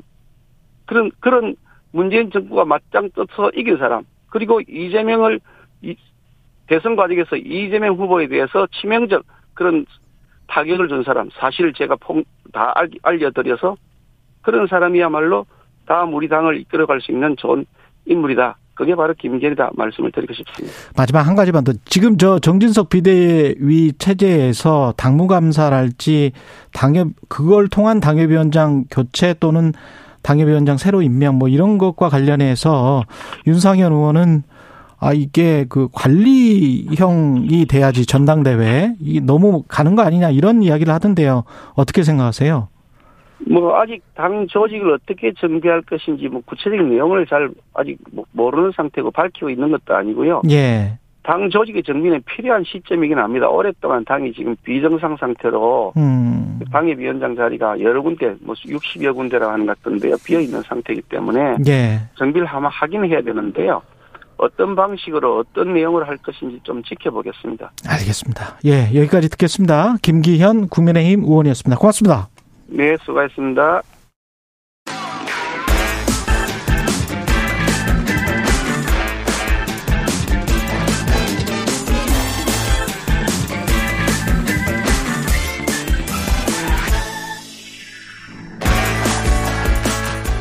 네, 한 번 더 뉴스 최경련의 최강시사 한 번 더 뉴스입니다. 오늘은 경향신문 박순봉 기자와 함께합니다. 안녕하십니까? 안녕하세요.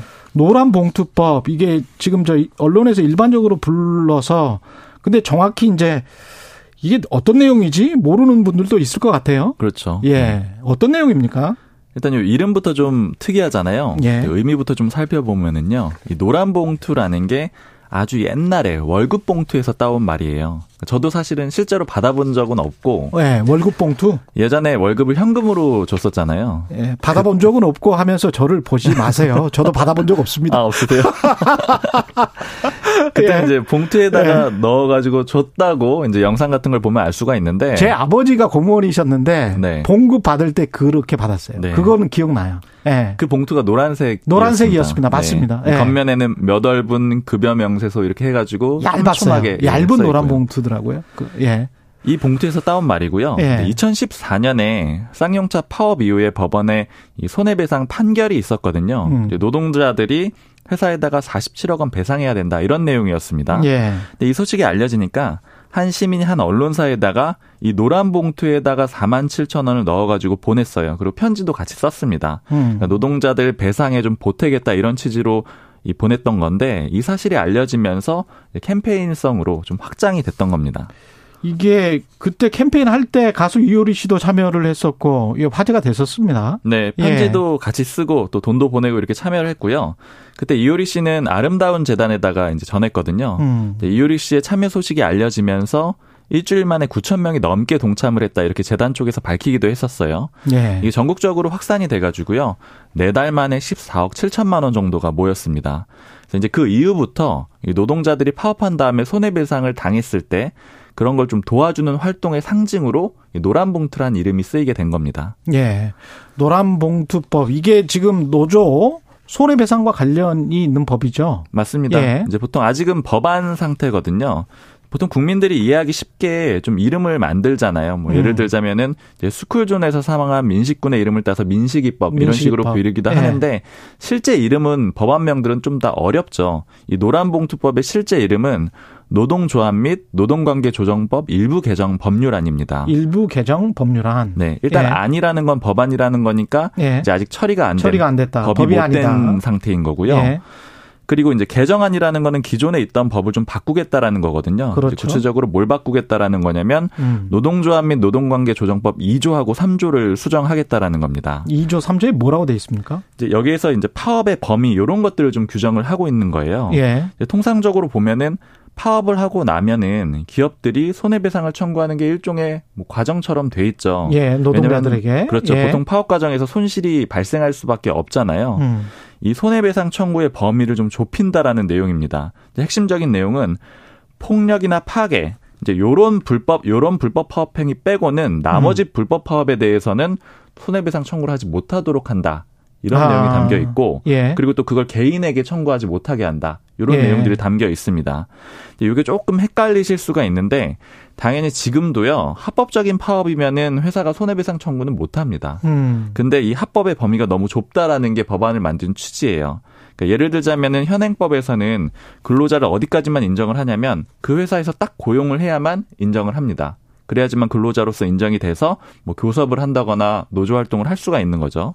근데 이 얘기를 뒤집어서 보면은 하청이나 도급 용역 이런 여러 가지 고용 방식이 있잖아요. 예. 이 사람들은 근로자로 인정을 해주지 않는다라는 거고요. 음. 즉 그래서 예를 들어서 하청 노동자가 파업을 하게 되면은 그건 불법 파업이 되는 겁니다. 아, 왜냐하면 노동권이? 없는 거니까요. 아, 예.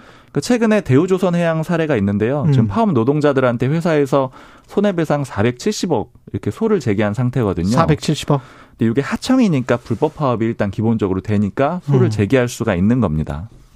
그럼 결국은 소를 제기할 수가 있는 노동자의 범위를 넓혀야 되겠네요. 그렇죠. 노동자의 범위가 넓어져야지 음. 이제 이런 하청 노동자들도 교섭권이 생겨서 교섭권이 보호를. 받을 수가 있게 되는 거죠. 예. 그래서 이제 그런 내용도 이 법에 담겨 있습니다. 아. 요즘에 노동 의 형태가 굉장히 다양해졌기 때문에 특히 이제 오랫동안 문제가 됐던 거는 특고라고 줄여서 부르는 이제 특수고용 노동자. 예. 뭐 예를 들자면 택배 기사, 학습지 교사, 골프장 캐디 여러 사람들이 있는데 자영업자 같기도 하고 근로자 같기도 한 그런 직업들이죠. 이제 이분들은 사실은 여태까지는 교섭권이 없는 상태였던 거죠. 음. 이런 사람들도 포함을 해줘야 된다라는 거고 또 최근에는 플랫폼 노동자라는 그런 개념도 있잖아요. 이제 이렇게 고용된 사람들도 포함을 해줘야 된다라는 거고 또 그리고 예를 들자면은 최근에 하이트 진로하고 민주노총 화물연대 간의 갈등이 있었어요. 예. 그거 좀 안으로 들여다 보면은 하이트 진로 안에 자회사인 수양물류 여기에 소속된 노조원들하고 갈등이 있었던 거거든요. 예. 근데 그 노조원들은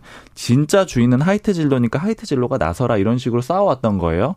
근데 어쨌든 이런 식으로 한 번 더 건너뛴 이런 고용 관계도 노동자로 인정을 해줘라 이런 내용들이 법에 포함이 돼 있습니다. 이게 뭐 기업 쪽에서는 굉장히 싫어할 법이네요. 기업 쪽에서는 굉장히 싫어할 수밖에 없죠. 예. 왜냐하면은 이게 오히려 파업을 좀 조장할 수 있다라고 보고 있는 거고요. 그렇죠. 그리고 자신들 입장에서는 회사가 이제 피해를 봤을 때그 음. 재산권을 행사할 수 없게 하는 것이다. 음. 이런 식으로 반대 논리를 펴고 있습니다. 예. 그리고 또 재판을 청구할 수 있는 권리 자체가 없어진다라고 보고 이런 것들도 좀 법적으로 위배되는 게 아니냐 이런 주장도 하고 있는 어, 겁니다. 헌법적으로 위배될 수도 있다. 뭐 이런 주장이 나올 수가 있겠습니다. 네. 국민의힘과 정부도 반대 입장인데 국민의힘과 정부의 반대 입장도 비슷한 맥락입니까? 마, 마찬가지예요. 예. 그런 입장이고요. 예. 지금 이제 이렇게 오히려 이제 음. 불법 파업을 조장할 수 있다 이런 식의 논리를 국민의힘 쪽에서 많이 얘기를 하고 있고요. 예. 정부 쪽에서도 반대 논거를 꾸준히 만들고 있습니다. 음. 기본적으로 지금 고용노동부에서 여러 가지 좀 안건을 만들어서 대응을 하고 있는 그런 상황이니까 예. 반대 입장이라는 건 굉장히 뚜렷한 그런 상황인 거죠. 민주당, 정의당 그리고 노동계는 도입해야 된다. 네. 예. 왜냐하면 이렇게 손해배상을 청구를 당하게 되면은 일단은 노조 활동 자체가 위축이 될 수 있다라는 거고요. 그리고 여러 가지 사례들에서 나오는데 이렇게 되면서 극단적인 선택까지 가는 경우가 좀 있기 때문에 음. 이 노동자들의 삶 자체를 망가뜨릴 수가 있다. 그래서 이런 손해배상은 좀 자제를 시켜야 된다. 이런 입장인 거고요. 그리고 이제 여기에 더해서 고용 구조가 워낙 복잡해지고 있기 때문에 이제 교섭 자체를 못하는 노동자들이 너무 많아졌다. 이런 그렇죠. 것들도 좀 해결을 해줘야 된다. 그리고 기업들도 기존 법에 따라서 여러 가지 형태로 직접 고용을 좀 피하고 좀 다양한 소위 꼼수라고 할 수 있는 그런 방식의 채용도 하고 있잖아요. 음. 이런 거에 대응할 수 있는 그런 방법이 필요한데 그게 바로 노란 봉투법이라는 게 찬성 측의 논거입니다. 이게 지금 발의만 되고 통과는 안 됐죠? 통과된 적은 없기 때문에 네. 아직 법안 상태이고요. 사실 진척도 많이는 되진 못했어요. 2015년부터 계속 발의가 되고 있었는데 계속 뭐 폐기가 되고 이런 상황이었고요. 최근에는 지난달 14일에 정의당 주축으로 이제 민주당 의원들까지 포함해가지고 56명이 이 법안을 다시 내놨습니다. 근데 요번에는 조금 분위기가 다른 게요. 일단 정의당이 법안을 대표 발의를 했고요. 특히 정의당은 요번에 Yellow Winter로 만들겠다. 이제 노란에서 따온 거죠. 예. 이렇게 좀 작정을 하고 있는 상황이고 특히 국회에서 주도권을 가지고 있는 거는 민주당이잖아요. 의석수가 많기 그렇죠. 때문에요. 예. 이번에 22대 입법 과제를 만들었는데 그중에 여섯 번째 과제로 음. 선정을 했습니다. 그래서 예. 이번에 정기국회에서 반드시 좀 처리하겠다라는 그런 입장이에요. 음, 국민의힘은 강하게 반대하는 상황이고 처리가 된다고 하더라도 총회에서 네. 그래도 대통령이 거부권 행사할 수 있습니까? 회복권을 좀 쓸수 할- 있다. 이렇게 좀 시사가 되고 있는 아? 상황이고요. 예. 만약에 거부권을 쓰게 되면은 뭐 그야말로 극한 대립이 되는 건데 왜냐면 음. 일단 통과 과정부터 민주당이 아마 민주당과 정의당이 국민의힘 배제하고 처리할 가능성이 있고요. 아. 그 결과로 대통령이 다시 거부권을 행사한다 그러면은 이 처리 과정이 어떻게 되냐면 다시 국회로 알겠습니다. 돌아가요. 네. 예. 지금까지 한 번 더 뉴스 박승봉 기자였습니다. 고맙습니다. 감사합니다.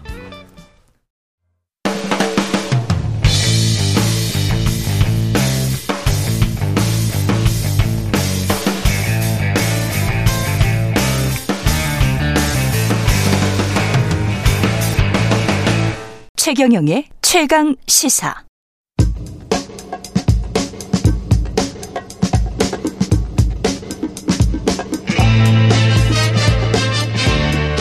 네, 우리가 접하는 뉴스의 태초부터 지금까지 뉴스 일대기를 쫙 살펴봅니다.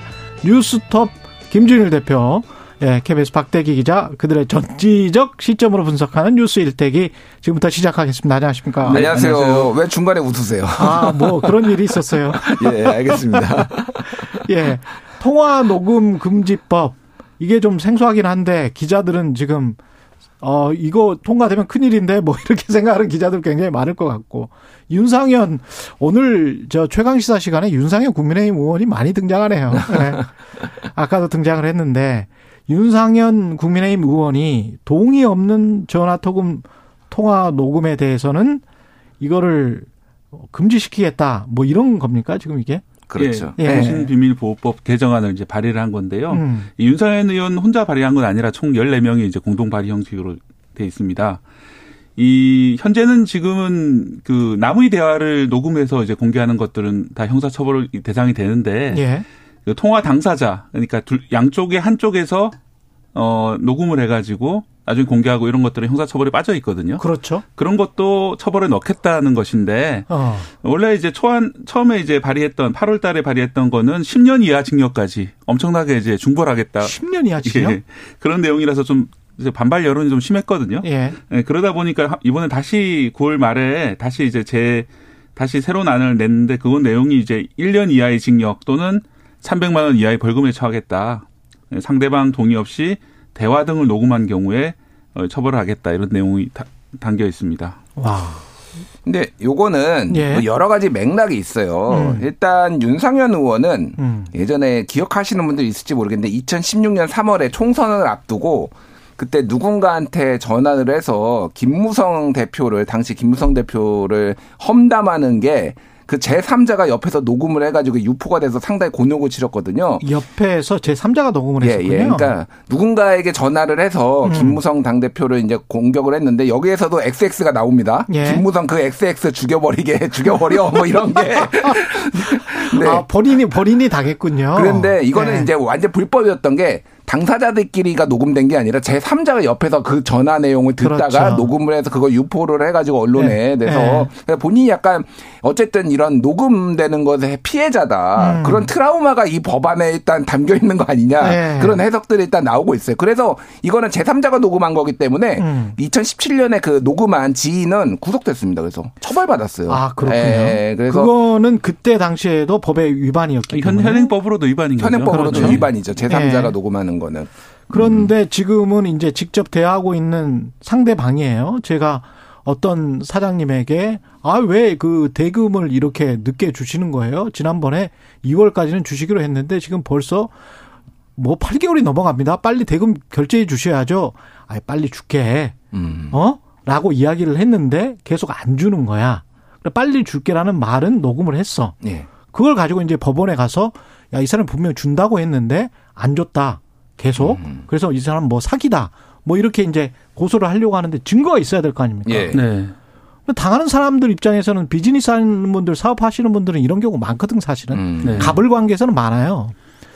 근데 이런 거가 전혀 안 된다는 거잖아요 지금 이게. 이게 완전히 예. 안 되는 건 아니라 예외 예. 조항으로 이제 뭐 공익 관련된 거라든지 공익이다. 예 그런 거는 빠져나갈 방법이 있긴 한데 그런 이거는 걸- 사익이잖아. 자기. 예, 예. 그런 거를 이제 자기가 예. 본인이 입증을 해야 되거든요. 그렇죠. 이게 공익에 관한 것이다. 이런 내용들을 입증하는 게 예. 쉽지 않은 그러니까 현, 현실적으로 쉽지 않다는 거죠. 이제 재판이나 가게 되면 그래서 그 말씀하신 대로 그런 계약 관계뿐만 아니라 어. 사실 그 우리나라의 수많은 이제 언어 폭력, 갑질 음. 이런 것들이 이 통화 녹음이라든지 아니면 뭐 대화 녹음 이런 것 쪽에서 현장에서. 많이 공개되는 경우가 많이 있었거든요. 예. 뭐 예를 들어서 뭐 대한항공 일가의 그런 것들도 뭐 회의에 참석했던 사람이 이제 녹음을 해가지고 그렇죠. 막 소리 지르고 막 네. 이렇게 어 그런 거 그런 것들이 이제 공개가 됨으로써 좀 우리 사회에 어떻게 보면 경각심을 많이 일으켰거든요. 그게 상시적이니까 그렇게 통화 녹 통화 녹음이나 뭔가를 했었겠죠. 네. 하려고 자, 마음을 먹었었겠죠. 음. 예. 이게 그래서 이제 뭐 법리적으로 따지면은 음성권이라는 건데 음성권. 예, 음성권이라는 게 이렇게 명문화돼 있지는 않아요. 법에. 그런데 이제 예를 들면은 초상권 뭐 이런 게 있잖아요. 그런 예. 것처럼 인격권의 한 분야로서 이제 판례로서 있습니다. 예를 음. 들면은 예전에 법원이 사람 죄송합니다. 사람은 누구나 자신의 음성이 자신의 의사에 반하여 함부로 녹음 재생, 녹취 방송, 복제 배포되지 않을 권리를 가지는데 이러한 음성권은 헌법적으로 보장되는 인격권에 속하는 권리이다. 예. 라고 얘기를 판례를 판례가 이제 나온 적이 있어요. 음. 그래서 요거에 기반을 해 가지고 함부로 녹음하지 않게 돼야 된- 된다라는 건데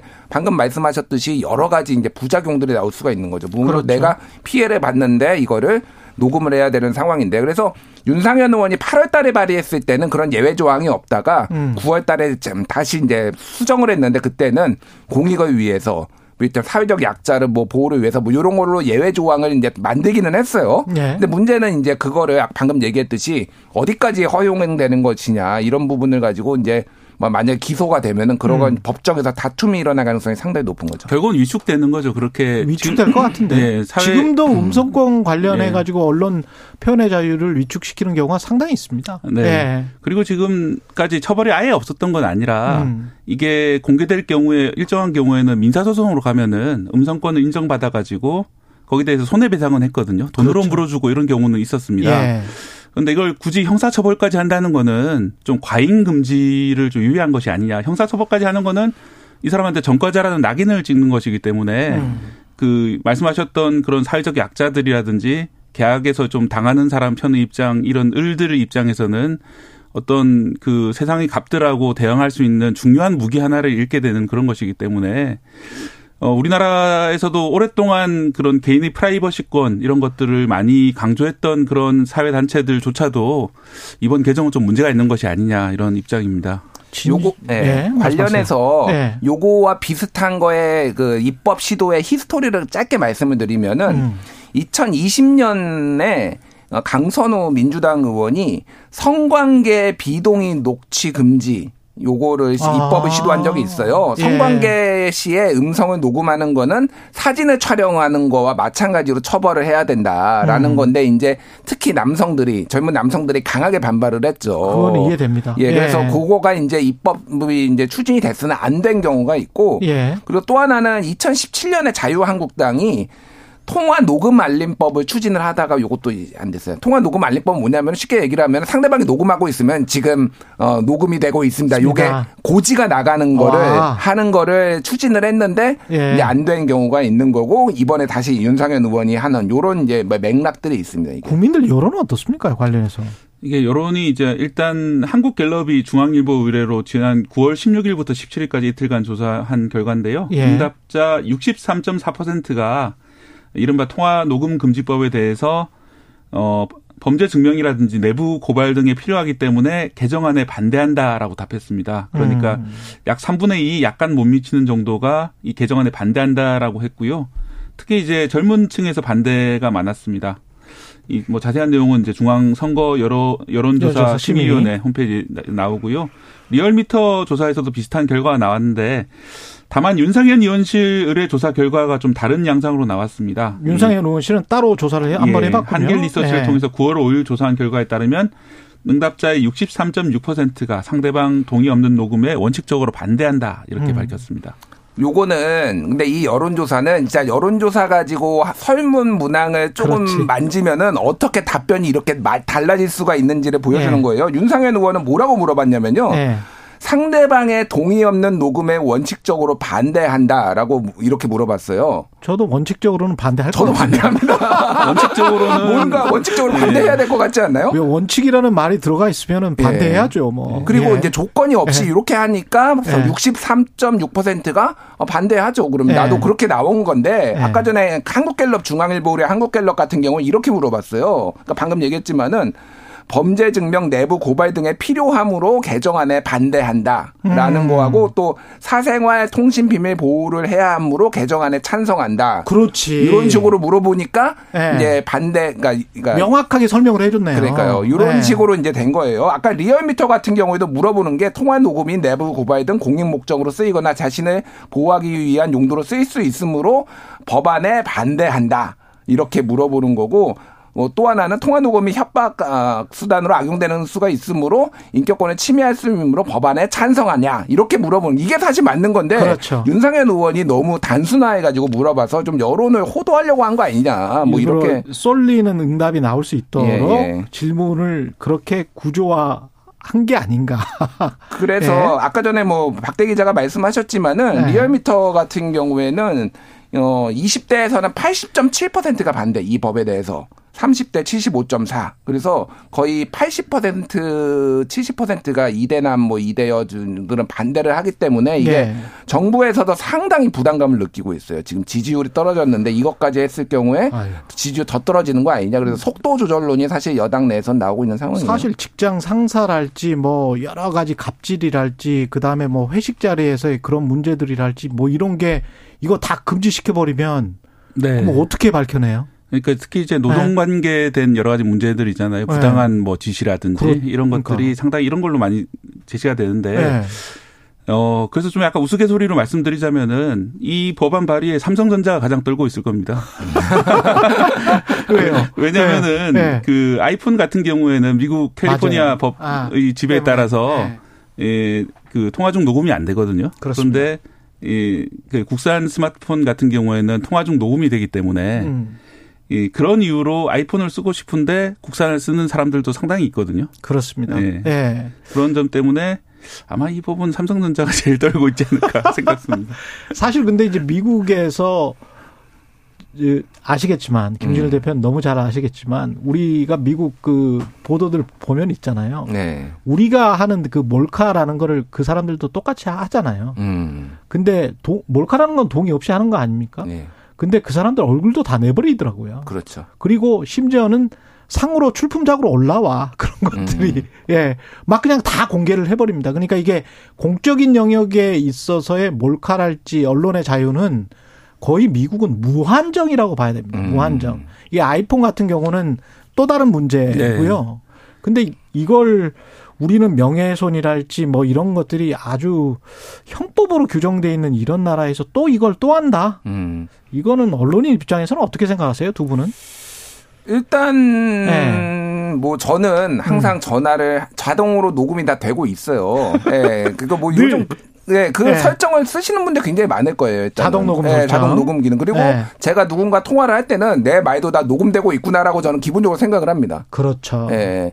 그래서 그게 뭐 익숙하기는 해요. 예. 근데 이제 개별 개인들 입장에서는 조금 이거를 불편하게 생각하시는 분들도 있고 이 법을 완전히 말도 안 된다라고 생각은 하지는 않아요. 음. 그런데 이거를 녹음 자체를 이를테면 처벌하는 거는 음. 조금 문제가 있다. 그거를 유포하는 거를 처벌을 하는 강화를 한다든지 이런 거는 괜찮은데 사적으로 인터넷이라는 공간이 생겨버렸으니까. 그러니까 개인 당사자 간의 녹음이라고 할지라도 네. 이거를 유포하는 행위를 조금 더 강하게 처벌하는 거는 찬성. 근데 이거 어. 녹음 자 체를 내가 이걸 증거로서 뭔가를 가지고 있는데 이거를 자체를 처벌한다라고 하면은 이거는 과잉 처벌이 좀 될 것 같고 여러 가지 부작용이 상당히 나올 수 있다 이렇게 어, 생각을 합니다. 공익적인 보도는 완전히 이제 막혀버릴 수가 음. 있습니다. 잘못하면. 예. 그리고 더더구나 저, 저 같은 경우는 나이가 좀 들다 보니까 사실 통화를 한 다음에 녹음하는 이유가 예. 딴데 기억력 쓰려고 때문에. 하는 것보다는 맞아요. 기억이 잘 안 돼요. 안 맞아요. 나요. 그래서 마- 맞아요. 다시 녹음을 들어보면서 아 그때 그런 말을 했구나 음. 이 기억을 하려고 이렇게 하는 경우가 많은데 그러니까 이분의 의도를 네. 정확하게 보도하기 위해서라도 이분이 어떤 말을 했는지를 녹음을 할 수밖에 없어요. 네. 예. 요즘은 또 자동으로 텍스트로 변환해 주는 거가 있죠. 앱, 앱들이 있어요. 그러니까요. 뭐 네이버 네. 클로바도 있고 뭐 그래서 상당히 그 유용하게 취재할 때는 유용하게 쓰이긴 합니다. 그런 그러니까요. 부분들이. 예. 뭐 그렇게 법으로 막는다면은 뭐 새로운 취재 환경에 적응을 해야 되겠지만은 음. 우리 사회가 다 이게 부작용 속기를 배워야 돼요. 예, 부작용보다는 이 장점을 통해서 우리 사회 갑질 문화라든지 이런 것들이 오랫동안 많이 개선되지 않았냐 음. 그런 생각이 아. 들, 들거든요. 예를 들어서 이제는 더 이상 이제 한진그룹에 있었던 그 그런- 재벌 일가처럼 음. 그래 그랬다가는 자기가 큰일 날 수 있다는 생각을 하기 때문에 그렇죠. 사람, 사람들이 좀 자제하는 면이 있거든요. 음.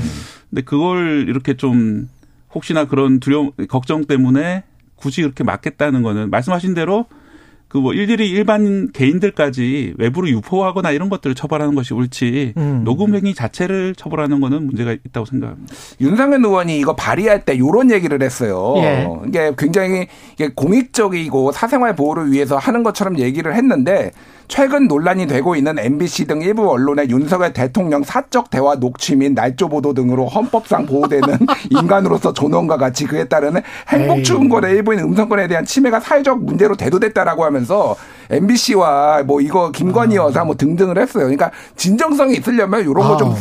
싹 빼고 해야 되는데 그건 공익 보도예요. 아니, 공익 보도예요. 그러니까. 네. 그러니까 이런 거를 끼워 넣으니까 사람들이 이거 네. 믿겠습니까, 이거를. 그러니까. 아유, 예. 뉴스톱 김준일 대표, KBS 박대기 기자였습니다. 고맙습니다. 감사합니다. 감사합니다. KBS 일라디오 최경련의 최강시사 듣고 계신 지금 시각은 8시 45분입니다.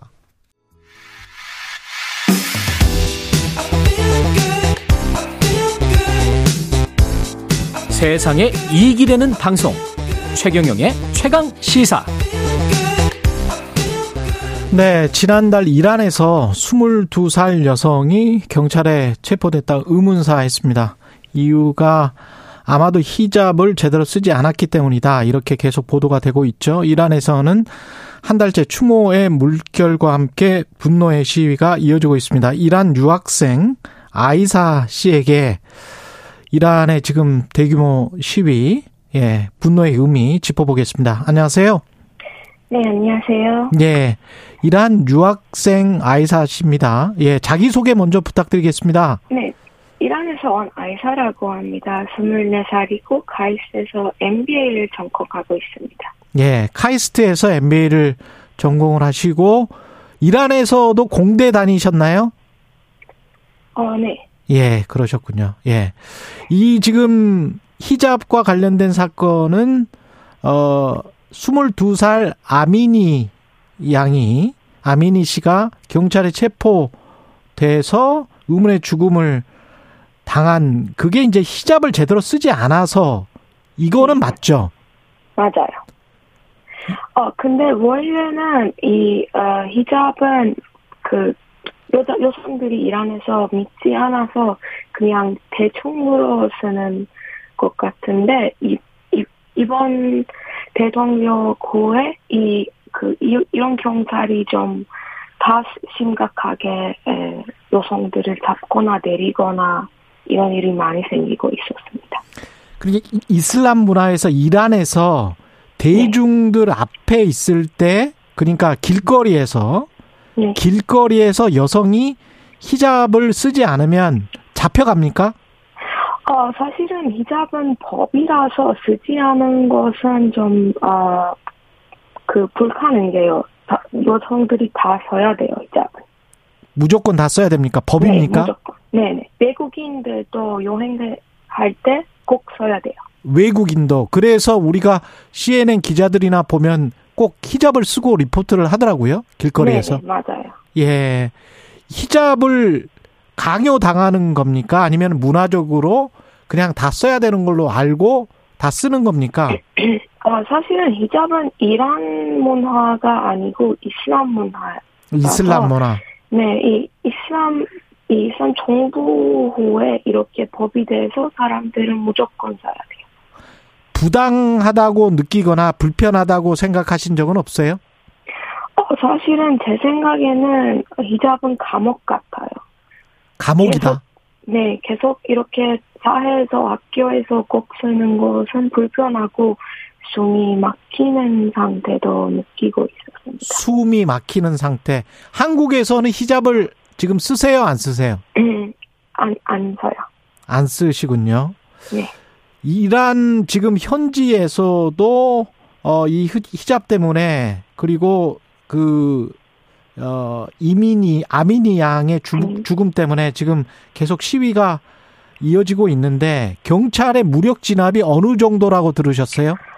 어, 어, 사실은 경찰이 진짜 총을 사용하고 지금 200명 이상을 죽였습니다. 이- 진짜 총을 사용해서 200명 이상을 네. 죽였어요? 네. 예. 그 적어도 그 25명의 10대나 어, 아이들이 죽었어. 죽, 죽었어. 그리고 어, 그 정부는 시위자들을 이제 단합하기 때문에 예. 어, 그 어떤 어, 어떤 도시들은 미사일과 폭탄을도 사용하고 있습니다. 미사일과 폭탄을 사용을 해요? 네, 네, 맞아요. 시위대에게 네, 자국의 경찰이 네, 맞아요. 그 도시 이름이 사난닷과 자헤단이고 지금 어, 많은 사람들이 죽고 됐습니다. 죽이고 됐습니다. 아, 아까 말씀하신 200명이 죽었고 20 그중에 적어도 25명은 10대나 아이들이다. 네. 이 예. 지금은 아, 그 정부 경찰이 계속 초등학교나 고등학교에서 공격했고 학생들도 살해했습니다. 초등학교나 고등학교를 공격하고 네. 아이들도 살해했다. 어, 이란 친구들이나 가족이 지금 겪은 피해 상황을 어떤 SNS를 음. 통해서 지금 보고 계십니까? 어, 사실은 지금 인터넷이 끊긴 후에는 가족들과 친구들이랑 연락하기가 힘들어서 남치되거나 종계 맞을까봐 항상 걱정이에요. 아, 지금 인터넷도 금지돼 있군요. 네, 맞아요. 아, 그러면 어떻게 소식을 서로 전할 수 있는 방법이 어, 원래 VPN을 써야 됐는데, 예. 지금은 인스타그램이랑 트위터 아니면 왓츠앱에서 다 사용은 어렵고, 계속 이렇게 VPN을 사용해야 됐는데, 좀 인터넷 속도가 느리고, 어, 느리고, 그래서 그 예. 연락이 안 돼, 안 돼요, 원래. 예, 우회적으로 VPN을 사용해야 한다. 그 말씀을 하시고 계십니다. 근데 그것도 지금 잘 못하고 있다. 예. 이란 남성들도 지금 함께 시위에 동참하고 있죠? 네, 맞습니다. 음, 이런 연대가 가능한 이유 어떻게 보세요? 어, 그, 제 생각에는 남성들도 여성의 관리가 이란의 인권 관리에 직접적인 영향을 미친다는 것을 깨달, 깨달은 것 같아요. 어, 그 강제 히잡은 또한 남성들도 여성의 위험적으로 묘사하기 때문에 예. 좀 남성들에게도 공격적인다고 생각합니다. 음. 어, 근데 지금은 우리 마침내 단결했고, 같이, 그리고 당, 다 강, 더 강해졌습니다. 아, 단결했고 더 강해졌다. 남성들과의 연대를 통해서 그런 말씀이시네요. 네, 맞아요. 이번 달에 용산 이란 대사관 앞에서 시위도 열렸고 여기서 지금 아이사 씨도 본인 머리카락 굉장히 길었었는데 직접 가위로 자르셨어요? 음, 네네, 맞습니다. 어떤 심정으로 그러셨습니까? 어떤 마음으로? 음, 그 연애를 위해 머리를 자르는 것은 사랑하는 사람을 애도하는 동안 고대 이란의 문화입니다.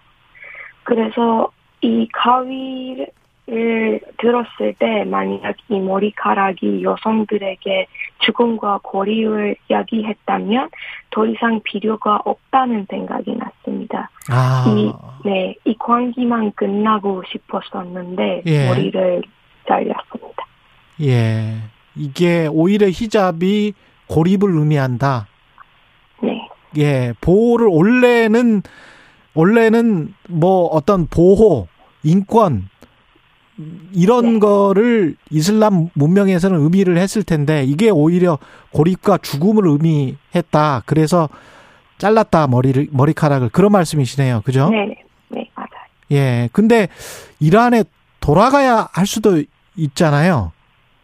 어, 그럴 수도 있는데, 사실은, 제 생각에는 그, 다, 그, 그 다음은 중요하지 않아요. 지금은 시위대들은 거리에서 목숨을 걸고 죽을 수도 있다는 사실을 알면서도 시위를 하고 있었, 있, 있습니다. 그래서 이란, 이렇게 활동하고 한국에서 이란 예. 시민들의 목소리가 되는 것이 무섭지 않고 어, 영광이에요.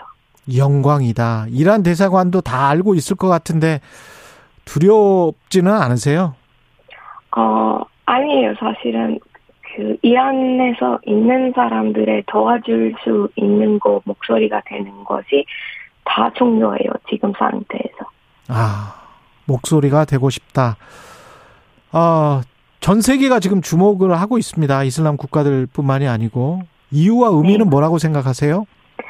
어, 그 원래는 여자 인권 자유가 있어요. 예. 네, 이 슬로건은 여성이 자유롭기만 하면 인권과 번역에 도달할 수 있다는 것을 의미합니다. 그 사회 절반이 억압받고 그 안, 그 안식이 조용할 때 독재자는 침묵하는 사람들을 이용할 것입니다. 그렇기 때문에 독재자는 침묵하는 사람들을 이용할 것이다. 네네, 맞아요. 그래서 이 문제는 지금은 이란 사람들뿐만 아니라 전 세계 사람들의 관심을 가져야 한다고 생각합니다. 어, 예를 들면 어, 아무도 그 이슬람 정권이 미래에 그들을 해치지 않을 것이라고 장담할 수 없습니다. 음. 보시다시피 지금 우크라이나에서도 러시아에 이란은 러시아에 무기와 드론을 주고 시리아와 예멘에서 테러 활동을 하고 있습니다. 예. 네, 그래서 이란 정권이 또한 북한과 여기까지 관, 예, 여기까지 시간 때문에 네. 아이사 씨였습니다. 고맙습니다. 네, 네.